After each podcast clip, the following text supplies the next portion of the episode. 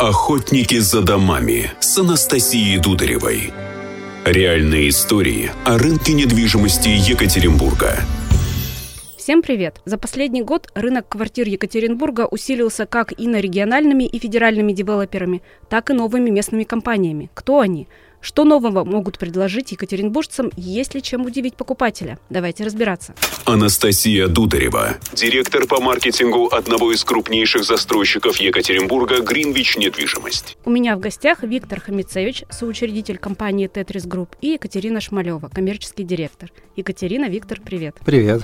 Привет. «Тетрис Групп» уже много лет на рынке Екатеринбурга, но никто про вас не знает. Раскроем тайну, почему? Действительно, у нас компания работает уже с 2013 года в Екатеринбурге но дело в том, что с того момента мы занимались проектами, которые, ну, так скажем, не пиарили на широкий рынок, не публиковали рекламу, потому что, несмотря на то, что мы реализовали уже пять проектов, построили пять жилых домов. Все эти проекты, они строились по федеральному закону 161 и были предназначены для ну, скажем так, закрытого перечня категорий граждан, которые имели право эти квартиры приобрести. Желающих там значительно больше, чем э, возможностей строить, ну, создавать такие проекты. Поэтому в рекламе просто не было потребности. И несмотря на то, что на профессиональном рынке наша компания там и команда более-менее там понятно известные, с точки зрения потребителей компания ну, не, не настолько на слуху, может быть, или вообще не на слуху. Но я знаю, что ваш опыт не ограничивается только проектами, все дело в команде. Да, так и есть. Постепенно развиваясь в Екатеринбурге с 2013 года, мы стремительно старались улучшать и наращивать компетенции нашей команды, поэтому мы смотрели на опыт более крупных коллег на рынке, которые работают дольше, и, э, значит, формировали свою команду, привлекали новых интересных сотрудников, в том числе из крупных компаний с э, достаточно большим опытом и интересными проектами. Давайте на примерах. Опыт каких компаний был взят и в чем? В нашей команде есть э, представители, которые проработали достаточно давно и в Бруснике, в первостроителе,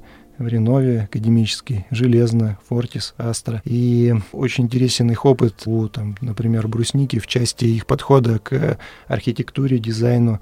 Значит, у там, других компаний с точки зрения технологий продаж и упаковывания продукта. У там, третьих э, ребят с точки зрения администрирования процессов сопровождения клиента от э, ну, грубо говоря, первого контакта до фактической сделки. Почему решили начать собственные проекты и как они удивят екатеринбуржцев? Давайте все-таки о том, что предыдущие проекты тоже были собственные. Текущий проект, как мы его называем, проекты на широкий рынок, решили начать, потому что, ну, хочется расти не только количественно, но и качественно. Но что это значит? Сегодня каждый застройщик говорит о комфорте. Екатерина. А на Уралмаше э, такая особенность, как центральный ресепшн, это, ну, наверное, редкость или такого даже и нету в обычных э, жилых комплексах. Нашим все-таки он будет, и он достаточно э, серьезно наполнен.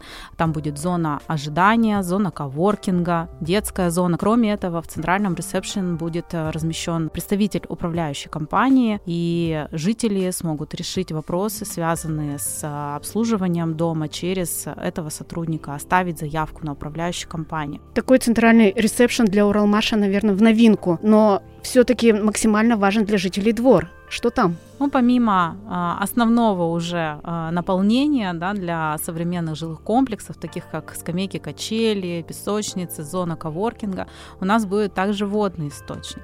И он интересен чем, что мы как раз объединили опыт э, работы в других компаниях, у других застройщиков и решили делать не фонтан с ручьем или какой-то сухой еще делают фонтан, а сделать такой небольшой водный объект, который будет и как арт-объект с одной стороны, и с другой стороны удобен для использования детьми. Мы с вами прямо говорим, как будто это не район веера, а центр города. Но все-таки я знаю, что сейчас большое внимание у покупателей к уровню отделки. Насколько вы смогли здесь поддержать планку? Отделка это еще одна такая фишка проекта. Мы а, действительно постарались, и у нас будет отделка под ключ с качественной керамической плиткой керама Мараци, а, в санузле полностью в мокрой зоне в коридоре с ламинатом 32 класса, со стильными дверями белыми, там с черной фурнитурой натяжным потолком, обоями под покраску. Кстати, про натяжной потолок. Насколько я знаю, потолки у вас 2,62,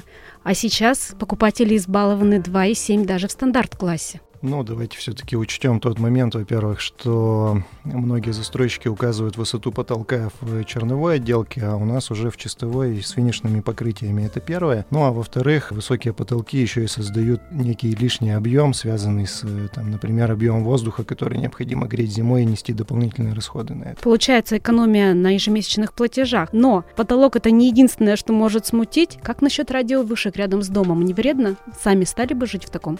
Давайте все-таки уточним, что это не радиовышки, а это опоры. Опоры, на которых когда-то висели антенны. Эти опоры и антенны давно не функционируют. Антенны вообще демонтированы и куда-то там ликвидированы, их просто нет опоры остались. Нам эти опоры нравятся тем, что, в общем-то, занимают гигантскую площадь, и пока они там стоят, на этой площади простираются зеленые поля и леса. И из-за этого виды из там будущих окон потрясающие с нашей точки зрения для этой локации. Охотники за домами. За домами. За домами.